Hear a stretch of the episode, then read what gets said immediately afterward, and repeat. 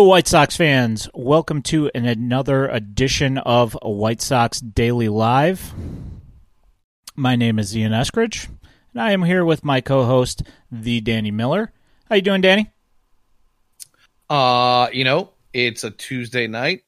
It is our first time uh streaming Streaming. on a Tuesday evening. Uh, you know, unfortunately due to some technical difficulties last week, we were unable to live stream here on the old uh Twitch. But uh yeah, you know, we got a podcast recorded, but it's it's good to be back live hanging out with you and uh our folks, our regulars in the chat. And uh, you know, on top of all that, it's really awesome to have a few things to uh, discuss this evening as far as uh, White Sox news goes. So, looking forward to getting into this one, man. But uh, before we do, let me ask you, how are you feeling this evening? Not too bad. You know, pretty decent week. Uh, you know, banging away on the uh, kids baseball team fundamental stuff on Mondays. Had our first day of hitting on Saturday. That was nice. Um, yeah, everything's good. Can't complain.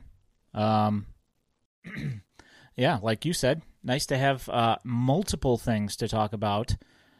Hey, cohesively, cohesive Wisconsin, cohesive with. Yeah, thanks for the follow. Appreciate it. Get a little twerk. Whatever that name is, uh, you get a little uh, ear mean shaking the booty. Uh, thanks for uh, joining in. Yeah, so you know, like I said, it's it's nice to have a, a couple of things to talk about and not just one thing. You know, it's it's been like a steady diet of you know like little tiny moves here and there, and uh, it's nice to have a, a bunch of stuff to talk about. Although you know, with it being the international market, you know, it's how much is actually known about a bunch of these guys. You know, it's like uh, Right. you know, you hear a lot about Luis Reyes, the guy who is, you know, the number 41 top prospect in the uh, international top 50. And, uh, you know, I seen some video from the Miami Miracles and stuff like that. And, you know, I know James Fox has been, you know, dropping little videos here and there for, you know, a couple of weeks, which has, you know, been nice.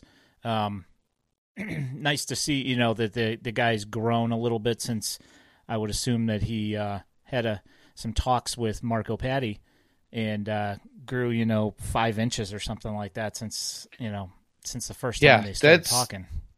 that's one of the big things that kind of stands out about this kid is not only is he uh he shot up like a bean sprout but uh every report and you know like you said there's not a ton out there about these guys but every report that is out there uh on him is that uh not only is he you know added quite a bit of height to his frame but uh there's also some muscle that goes along with that too. And uh right now the projections on him are sounding uh fairly uh fairly good for you know his uh trajectory to eventually reach a major league ball club. And possibly even be uh you know a substantial addition at some point. Now you know we've uh, we've said it here before.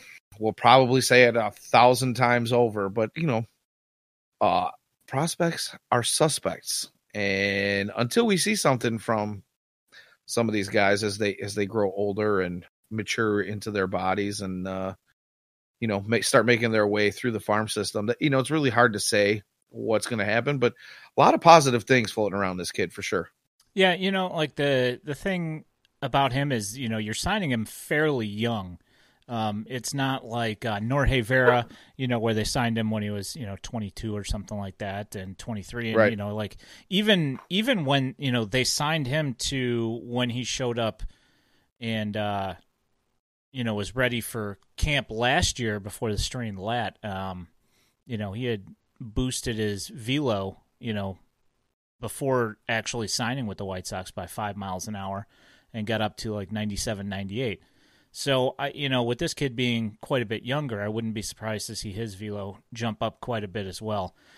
Um, one thing that's been noted by quite a few people is that the White Sox didn't have that, uh, you know, massive, uh, you know, headliner signing necessarily because everybody that they signed was actually, you know, young as opposed to uh, signing a guy like an Oscar Colas or a Vera where, you know, they're like, you know, already, into their 20, you know, like a couple years into their 20s. So, um, you know, not that the the names that are on this list are are bad, um, just that you know you like don't have like that uh, that big name signing. One of the names that is on the list is no stranger, uh, at least namesake wise, for White Sox fans, uh, with the signing of Juan Uribe Jr. Yay! shortstop and uh, outfielder. Um, it's one of those ones that's been talked about for uh, you know maybe a year or two. Um, so it's you know, it, you know the interview between uh, senior and junior uh, with the uh, MLB guys said that you know it's a dream come true. He was born in Chicago uh, during uh, senior's time with the White Sox, and uh, you know, Solid five seasons here in the South Side for him. yeah, and you know, Integral part of the 05 World Series. yeah, the catch. Um, The catch. which uh, you know, in my personal opinion, uh, far uh, eclipses uh, Derek Jeter's fake one, where he didn't have to jump into the stands. Um, but, Right. you know, Juan is- Uribe did have to lean quite a bit away over the tarp and into the stands for that uh that catch over in fall territory and it was you know the way I remember it I haven't seen it in a while I haven't looked back at the video but it was uh absolutely fantastic Yeah, it was uh, definitely one of those highlight ones. One of those ones that, as White Sox fans, you know, that we'll see over and over again until until the day we're dead. White Sox also signed uh, another pitcher, uh, Denny Lima, um, ten thousand bucks. So uh, I wouldn't really expect a whole. You know, it's it's one of those ones where it's a, a lottery ticket type deal. right Um, probably also the same for the fifty thousand dollar signing. Uh, Double Al, Albert Alberto, uh, is an outfielder. Um, you know, again, one of those guys that was kind of new. Um, you know, when they announced the seven people that they had signed, it was a name that I, at least I hadn't heard before. Uh, you know, well in- again you know 50,000 of the bonus pool usually doesn't mean a whole lot Well, not when you got uh, you know like five point two million dollars or whatever it was that the, uh, the White Sox get. Um, I'll get into that in a little bit um, after we get through these uh, through these names here, and uh, I want to talk about what is left over. Um, we'll talk about that in a second. Uh, the other uh, outfielder that was signed, um, Abraham Nunez, uh, seven hundred thousand. So that's a pretty you know sizable chunk of money. It's not uh, you know it's about uh, I don't know seventeen percent of their total allotment for the uh, you know out of their allotted pool. So you know I think they're obviously expecting a little something out of him, and some stuff could be projected for him, and there's going to be some he's uh he's been talked about a little bit uh you know he's uh he's been talked about mostly for his bat from what i've read there again another one of those guys there's not a ton of information out there but uh he's been talked a little bit about his bat and the fact that his dad is a uh, a major league hitting coach and and has had some uh you know success as a player beforehand uh you know, might bode well for him. He's got a little bit of a pedigree going there. So, you know, again, not a whole lot out there, but yeah, you know, you kind of hope if you're spending 700,000 on an international, you know, signing guy. And we got to remember too, this isn't like, and I'm sure you're probably going to get into this a little bit more, so I won't hit on it too much, but you know, the international signing rules have changed. This is not the days of, uh, you know, Luis Robert signing for, you know, multi millions of dollars. So, Yeah. I, and I'll leave it at that for now. You- Yeah, you know, you know- can't spend on these guys like they used to anymore. Yeah, it's it's kind of bizarre, you know. Uh, It's um, you know, uh, the, before the stateside prospects had some, you know, they had a bone to pick with the way that the international market was. Is that you know these teams were going for the high, you know, these kids were going to the highest bidder most of the time, you know, and they'll get you know like five million bucks, six million bucks, you know, and uh, the stateside guys weren't getting that in the draft. Um, even like the the top top guys weren't getting that amount of money, and uh, so they put a cap on the international market. And now the international market guys, even the top guys, aren't getting what the top draftees are getting over here stateside now. So um, I will say though that um, I would say it's probably commensurate with uh, you know age.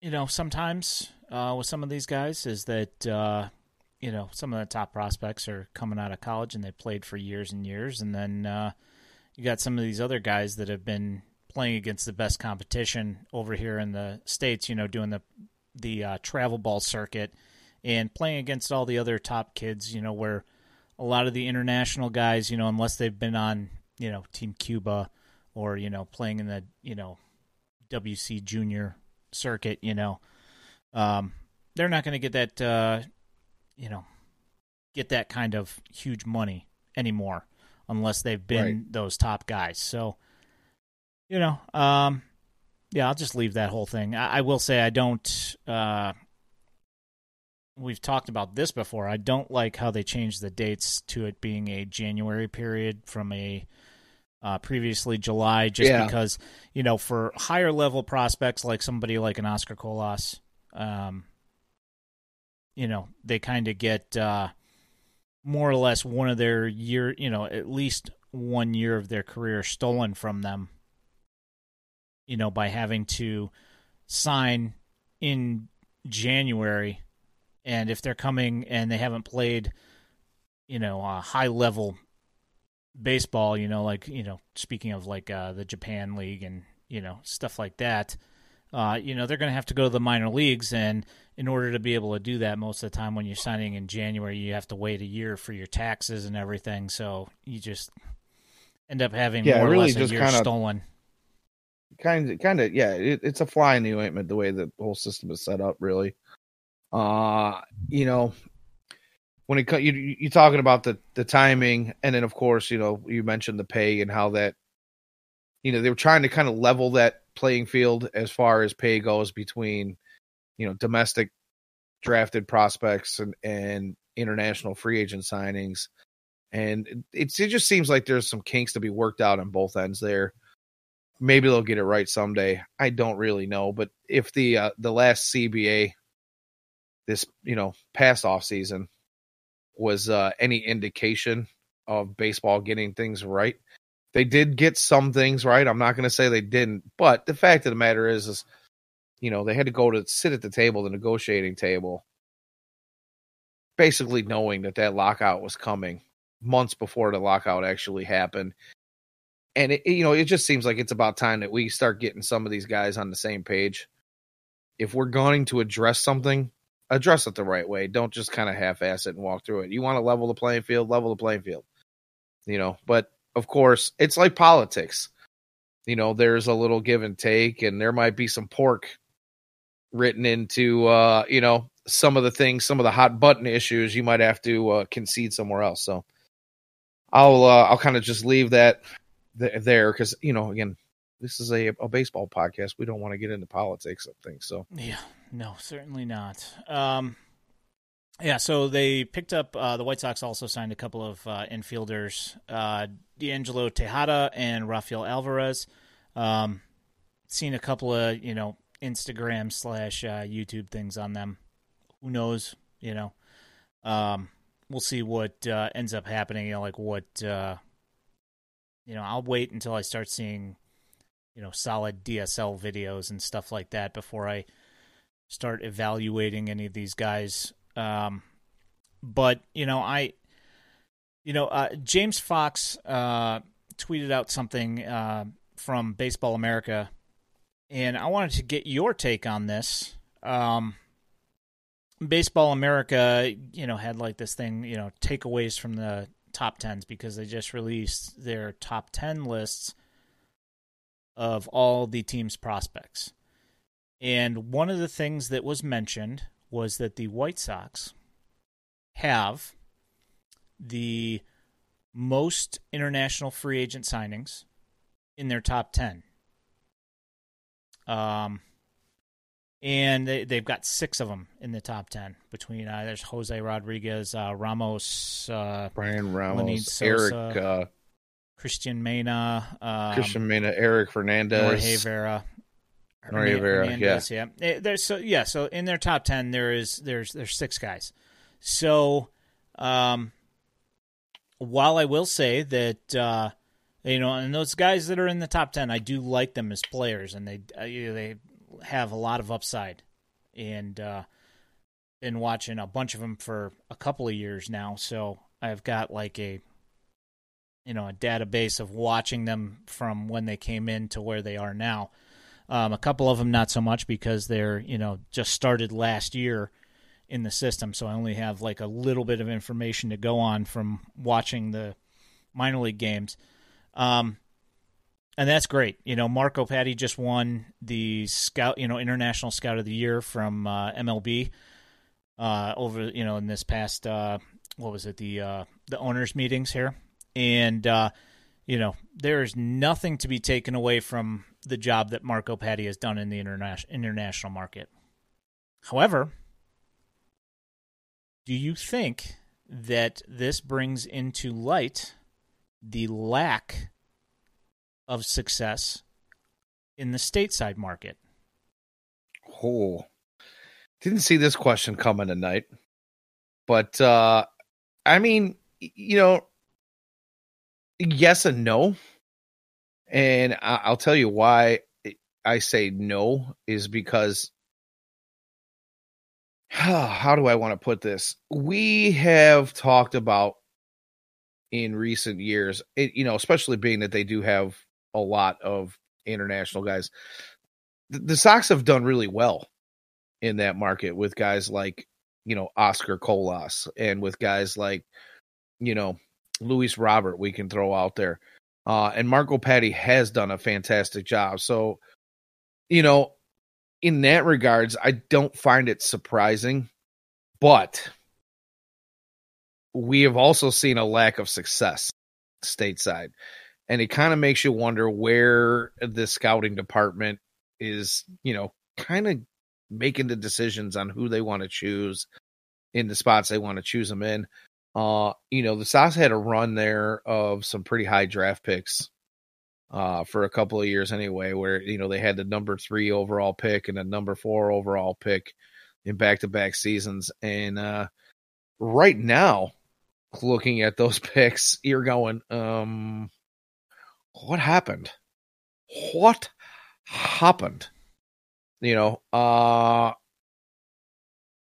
yeah, there there's definitely something that's uh, left to be desired in, in in that department. And then, you know, the other part of it is is is it just the draft that the Sox are failing in, or are they drafting the right player and just failing To to develop them. develop these guys? You know, we are obviously not the Tampa Bay Rays when it comes to developing players and just being able to slide guys from the farm system into a starting slot that are going to come out and you know just be bangers right off the bat. Yeah. So you know, uh, I don't want to get too deep into this because that's probably going to be more of a conversation that I want to have a little bit later in the show. But yeah, there are definitely some things that you know need to be addressed. And the reason I say I want to get into it later is because you know we have some news to talk about that maybe seems like they are starting to address some of these uh issues. But Well, I mean, this You know, is I this is digress. on, this is on the the minor league side, so I, I have no problem talking about this part of it now. Is that last year, you know, we we bring on uh Andy Barkett as the hitting, you know, coordinator of hitting in the minor leagues, and applying a plan for all of the minor league system and instilling, you know, putting drills in place that are going to help them you know develop properly. And he comes from the the Red Sox who won the World Series in 2018 he was on the coaching staff then. So he has winning experience. He knows you know he's coming from a club where there was a pattern of you know development and success in some players. I mean, granted, you know the Red Sox let most of them walk except for uh, Rafael Devers here in the last week, but uh, you know, you know there Oh, was that contract was obscene. I think. yeah, it's it, yeah, it's it's a lot, but you know, um, but the th- the thing is, is that there's a pattern there, and he has seen, you know, what it takes to produce some good minor league talent over there in the other system. So it's not just White Sox centric, you know, it's somebody from outside the club that is developing, you know, talent, and it's that that part's you know you saw the the numbers, you saw an uptick in the offense last year. Now, could it be that you know between Ramos and you know Popeye and Colson Montgomery and like just the the talent that now you know we've talked about this as well before about the Nick Hostetler drafts in the later rounds you know they got value and they got some you know some decent you know guys out of the, out of the later rounds Absolutely. after after the first round because the first round was generally pretty rough uh you know and, and none of those guys in the first round really hit um except for uh, you, you know you could obviously make a uh, a case for Jake Burger you know that the guy can hit and uh, does look like he could be a solid producer in Major League Baseball. But you know, Fulmer and uh, you know Zack Burdi, Zach Collins, uh, Nick Madrigal. You know, you have a bunch of guys that are no longer with the team and never Right. really produced. You know, I mean, Madrigal had you know a couple months of looking halfway decent, minus base running and the occasional fielding, uh, you know, misplays, kicking it around a little bit. Yeah. Yeah. well, fine, but you know, like he, he showed that he was he he was capable of being close to what they were thinking he was going to be. Although the Gold Glove defense never seemed to actually, you know, make its way to the majors, but now you've got a different guy making the assessments and writing out the reports and you know taking video and sending it to Hahn and company in the in the front office. You've got a different guy doing all that stuff other than Hostetler. He has moved to pro scouting and uh, talent evaluation, and I will say that uh, you know like that's actually gotten a little bit better in the last couple of years. Uh, the guys that they picked up, you know, between Goodwin and Hamilton and uh, Johnny Cueto, and you know, like there've been a couple of successful pickups that not not necessarily great pickups, but an improvement from what was happening before.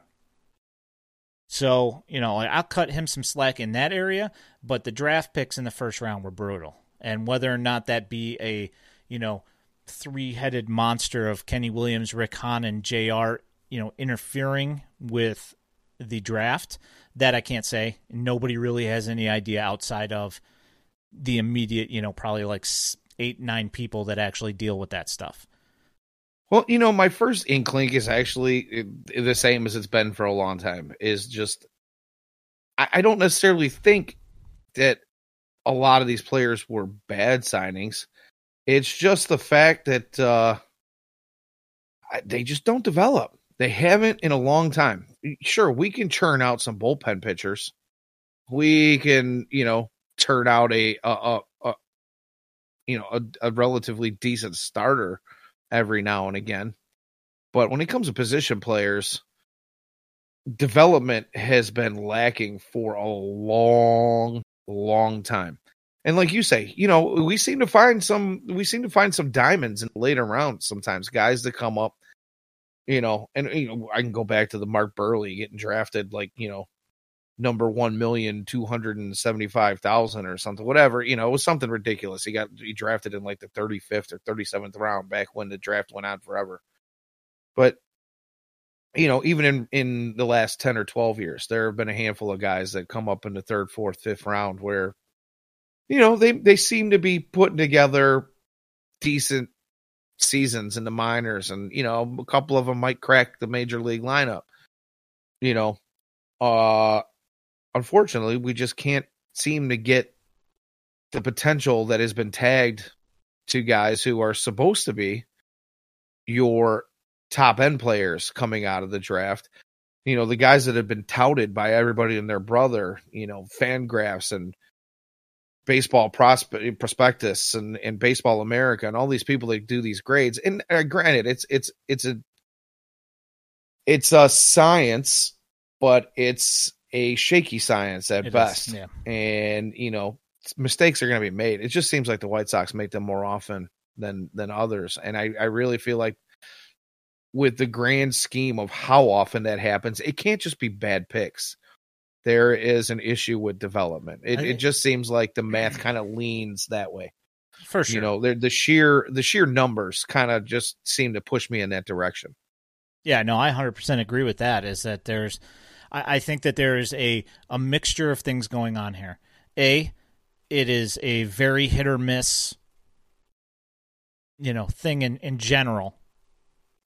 Yeah, and it always has been, and it's not just the White Sox. Yeah, no, 100%. 100%. But there's also the lack of development, you know, and then there's just the bad luck, you know, is that Well, sometimes it- things yeah, there's been a little bit of that too. Yeah, I mean, you know, There's between been a lot of that. between Tommy Johns and you know torn Achilles, you know multiple torn Achilles. I mean, there's been some bad luck Ah, thrown in with you know all this stuff, and there's there are there are multiple reasons why things go bad. I will I just will say that you know like you know those some of those first picks were they just didn't work out. You know, some of the guys were rushed. You know, whatever. It it is what it is. I, I was just it just it just strikes to me, you know, that um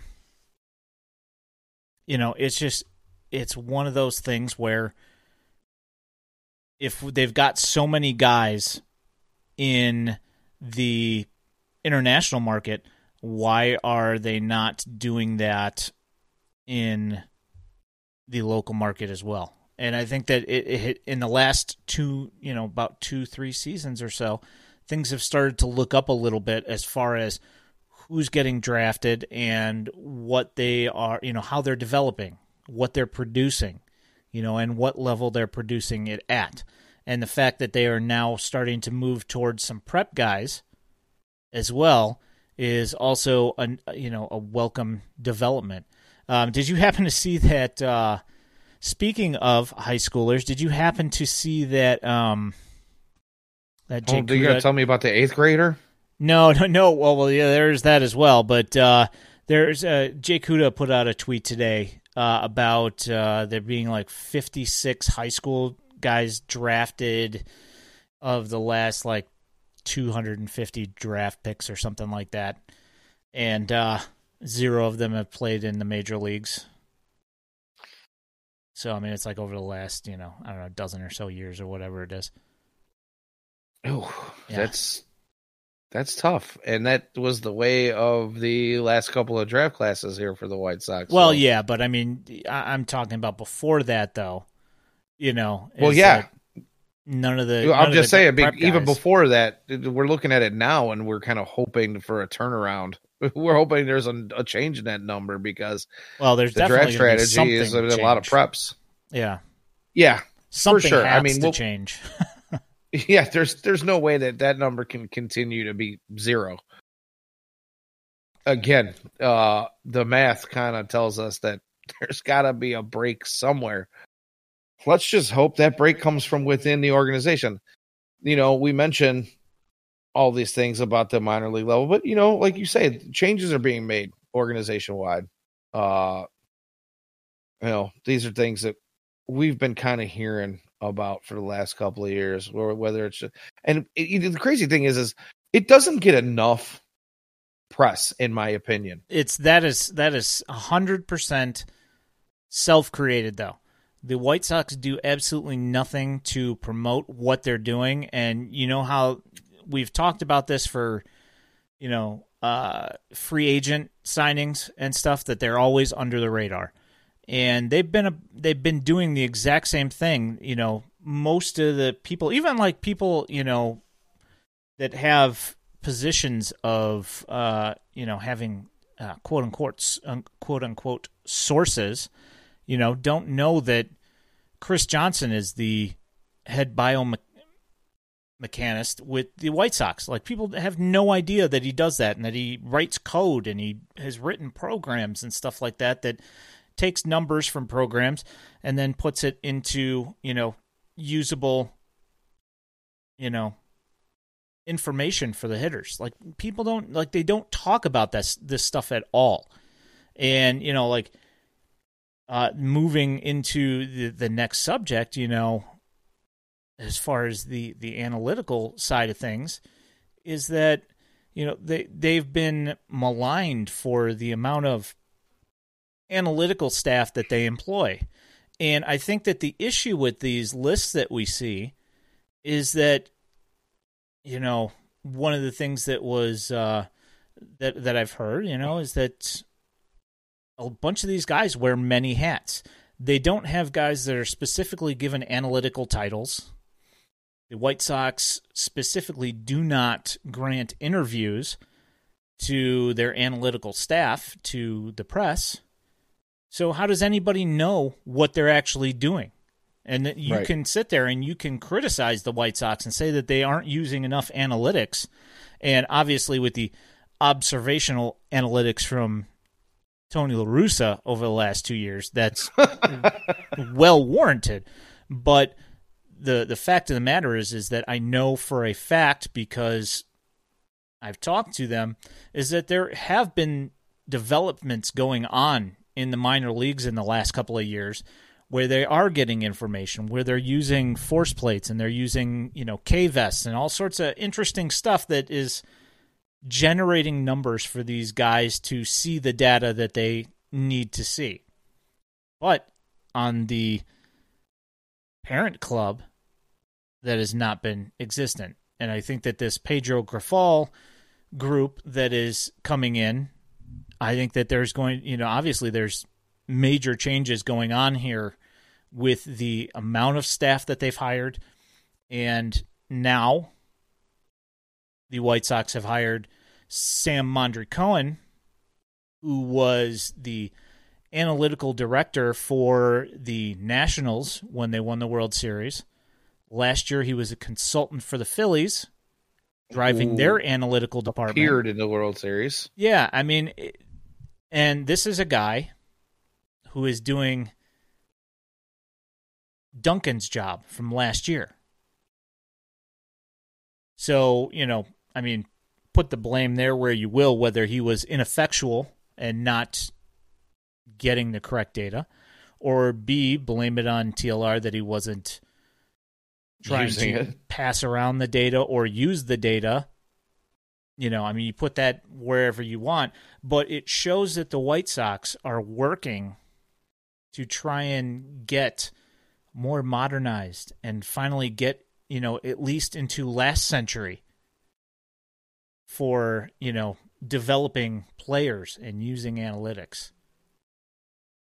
Uh, I was, I have to say, I was pretty shocked by the hire.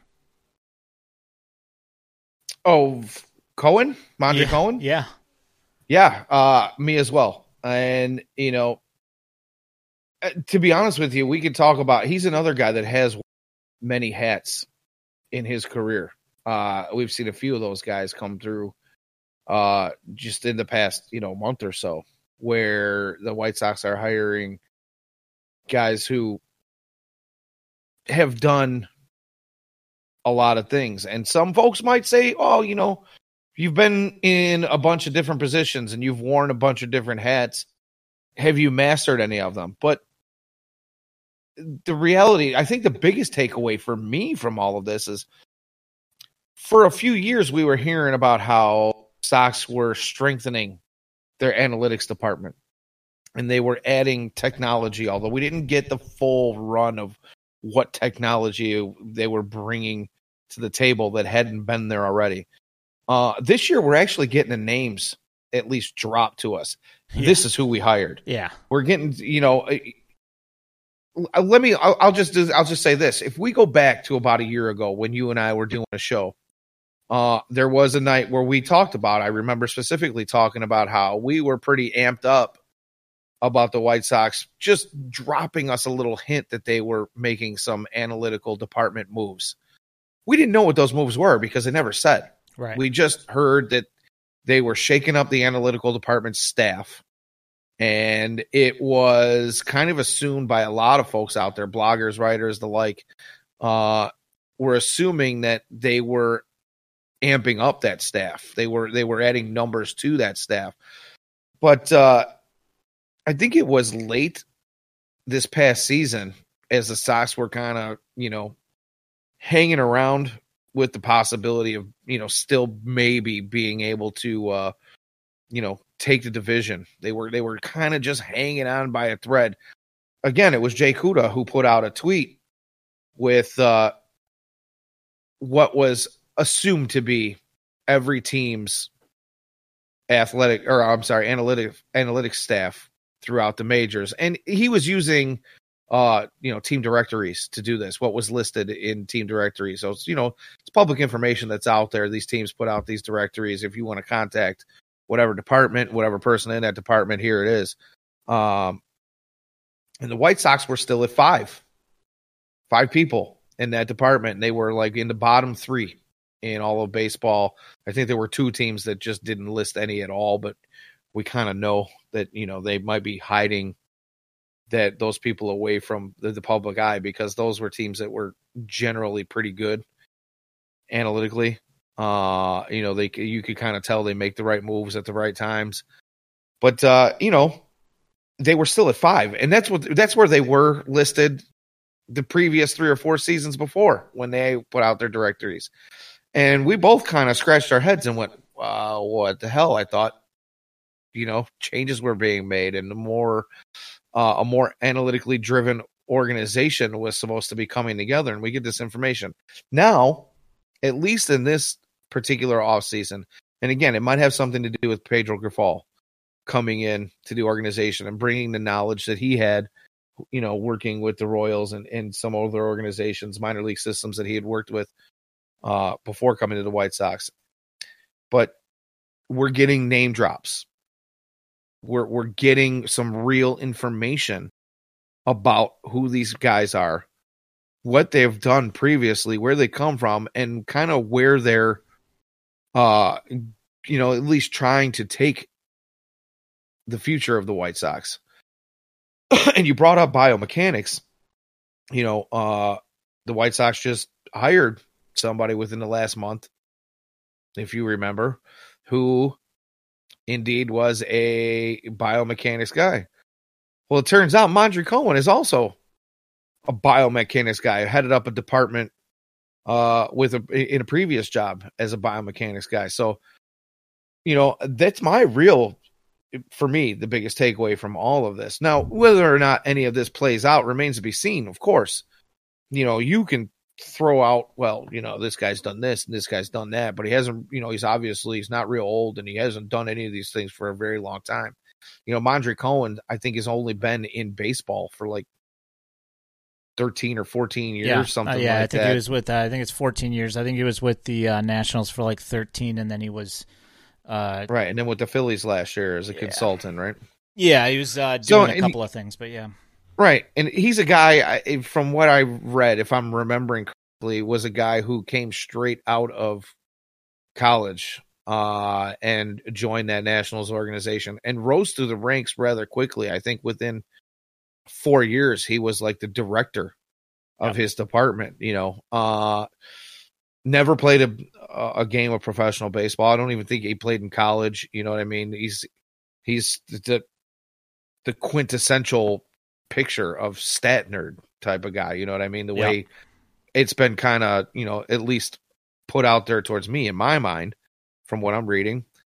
Uh but you know, it just goes to show you that you don't have to be a guy who goes out there and hits 30 home runs a year and takes, you know, 100 walks and fields at a, you know, a 979, you know, fielding percentage to be able to take the data that's given to you and make very good use of it.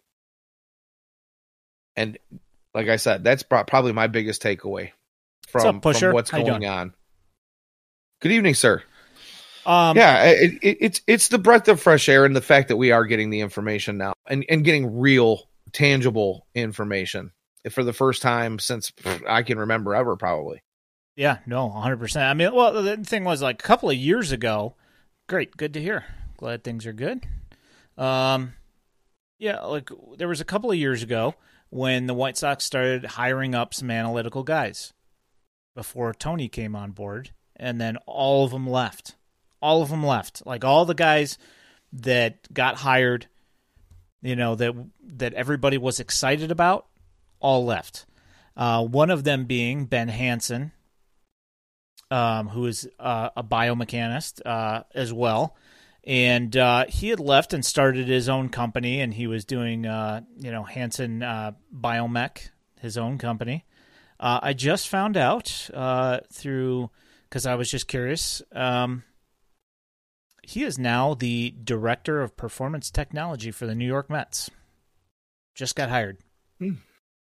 Like, there's no announcement on his page or anything, so it must have just happened. Okay. So, um, I mean, I have to look at the. Uh, I'm sure that they probably made some sort of an announcement or something on Mets Twitter or something, but I had no idea. So, um, I can say the White Sox did hire somebody that is in the analytics field and the biomechanics field that somebody else wanted. And it happened to be a guy that they hired before Tony LaRussa. And then when Tony LaRussa came on board, he left. Very interesting. Yeah, interesting indeed.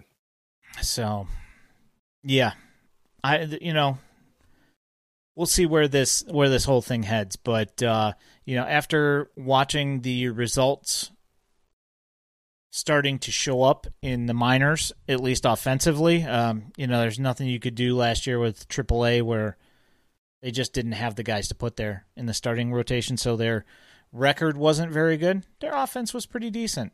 You know, with uh, you know CJ there, guys from the major league club would go there, and then come back and they'd look like they remembered how to hit again, and then you know the philosophy of singles would once again rear its ugly head after about a week or two. But you know, there are things looking Yeah. positive. Yeah, no, I definitely agree a hundred percent. Um, you know, and it's been said before, it might take, you know, a year, two, three, for any of this to really, really show the progress uh, of that direction at, at the major league level. Because you know, we've talked about this here on this show, where these guys who have been, you know, we you now would consider major league veterans were not part of this transition in the White Sox minor league farm system. Uh, they didn't get the benefit of the new direction of analytics uh, when they were coming up. Uh, you know, so now they're gonna they're gonna get the benefit of these new hires at the MLB organization level. You know, they they will, I'm sure, learn some things. There will be uh, a new direction for some of these guys. You know, just a, a, a new culture team wide. I'm sure approach is going to be a, a huge, huge thing as we've seen the last couple of seasons. You know, almost two full seasons. We got a few months of of decent approach and, and hitting early on in uh, TLR's tenure here, but uh, it didn't take long for that to kind of fizzle, and it never really recovered. It actually kind of just flattened out. But uh, yeah, you you want to. I would like to think that we're going to see the results at the major league level rather quickly, but I I think overall, as a full organization, you'll probably see more results as some of these younger kids make their way through and up onto the major league club to where they've, you know, they've been privy to that training and that mindset and that, you know, analy- analytically driven uh, direction pretty much since day one within the organization. And maybe we'll see finally some development that we can be happy about. I think yeah, I think it's definitely on the way. You know, I mean, from what I saw last year in the minor league development and the upticks in production, um, and just better at bats in general. Um, Right. I can only imagine that it will slowly matriculate its way up to the majors if it doesn't immediately turn around, you know, this year. Just, every time somebody says matriculate, I just I cannot get that scene out of my head. Matriculate. I have no idea what you're talking about. Oh, never mind. I will. We will just move on with it. Matriculating the ball upfield. Ah. It was never mind. Football. Ah, football. Yeah, yeah, I haven't been paying much attention.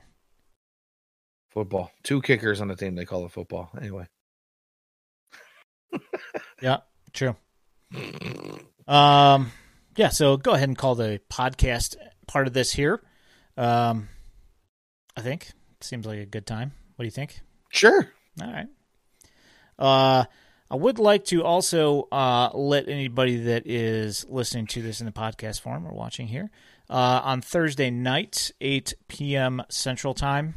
Uh, the director for the White Sox minor league uh, hitting program, Andy Barkett, will be hosting a webinar with White Sox uh, prospect Tyler Osik, uh, the advanced A hitting champ for last season, uh, who made it up for uh, Project Birmingham as well, up in uh, you know in the last couple weeks of the season in uh, Double A.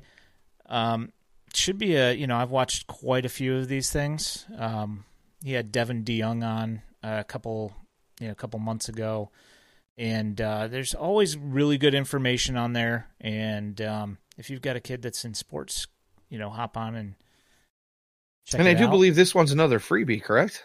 Uh that I don't know. I did not happen to look at that, but uh, okay, maybe not. I know last week's was last week's webinar, or just recently there was one that was a freebie, I believe. Yeah, I don't know. Uh, I you know due to my my kid being the uh, young baseball player, I've got him set up with uh, Andy, you know, for hitting drills and stuff like that. So um, but there will be a webinar on Thursday at 8 p.m. Central Time, so you should hop on and check it out because uh, always a lot of cool information in there if you are into analytics and biomechanics at all, and if you are into the sweet science of hitting. Uh, definitely worth a watch. Um, so that'll be on Andy's site. Uh, it is um, baseballprosacademy.com. You can go on there and register for the uh, for the thing. Yes. Uh, so I know that the one that was in, yeah, it looked like that. Yeah, it is a free hitting webinar. This this one is free.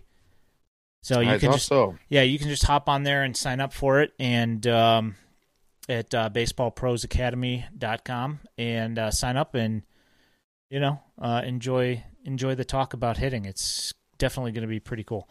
Um, but uh, you can find us at Daily White Sox on Twitter uh, whitesoxdaily.substack.com. This will be in podcast form there uh, every week. And um, you can also find written material there. We have a YouTube channel and a Facebook page. Uh, feel free to uh, search us out in the search bar, White Sox Daily. Um, my name is Ian Eskridge. For my co host, the Danny Miller. You guys have a great night.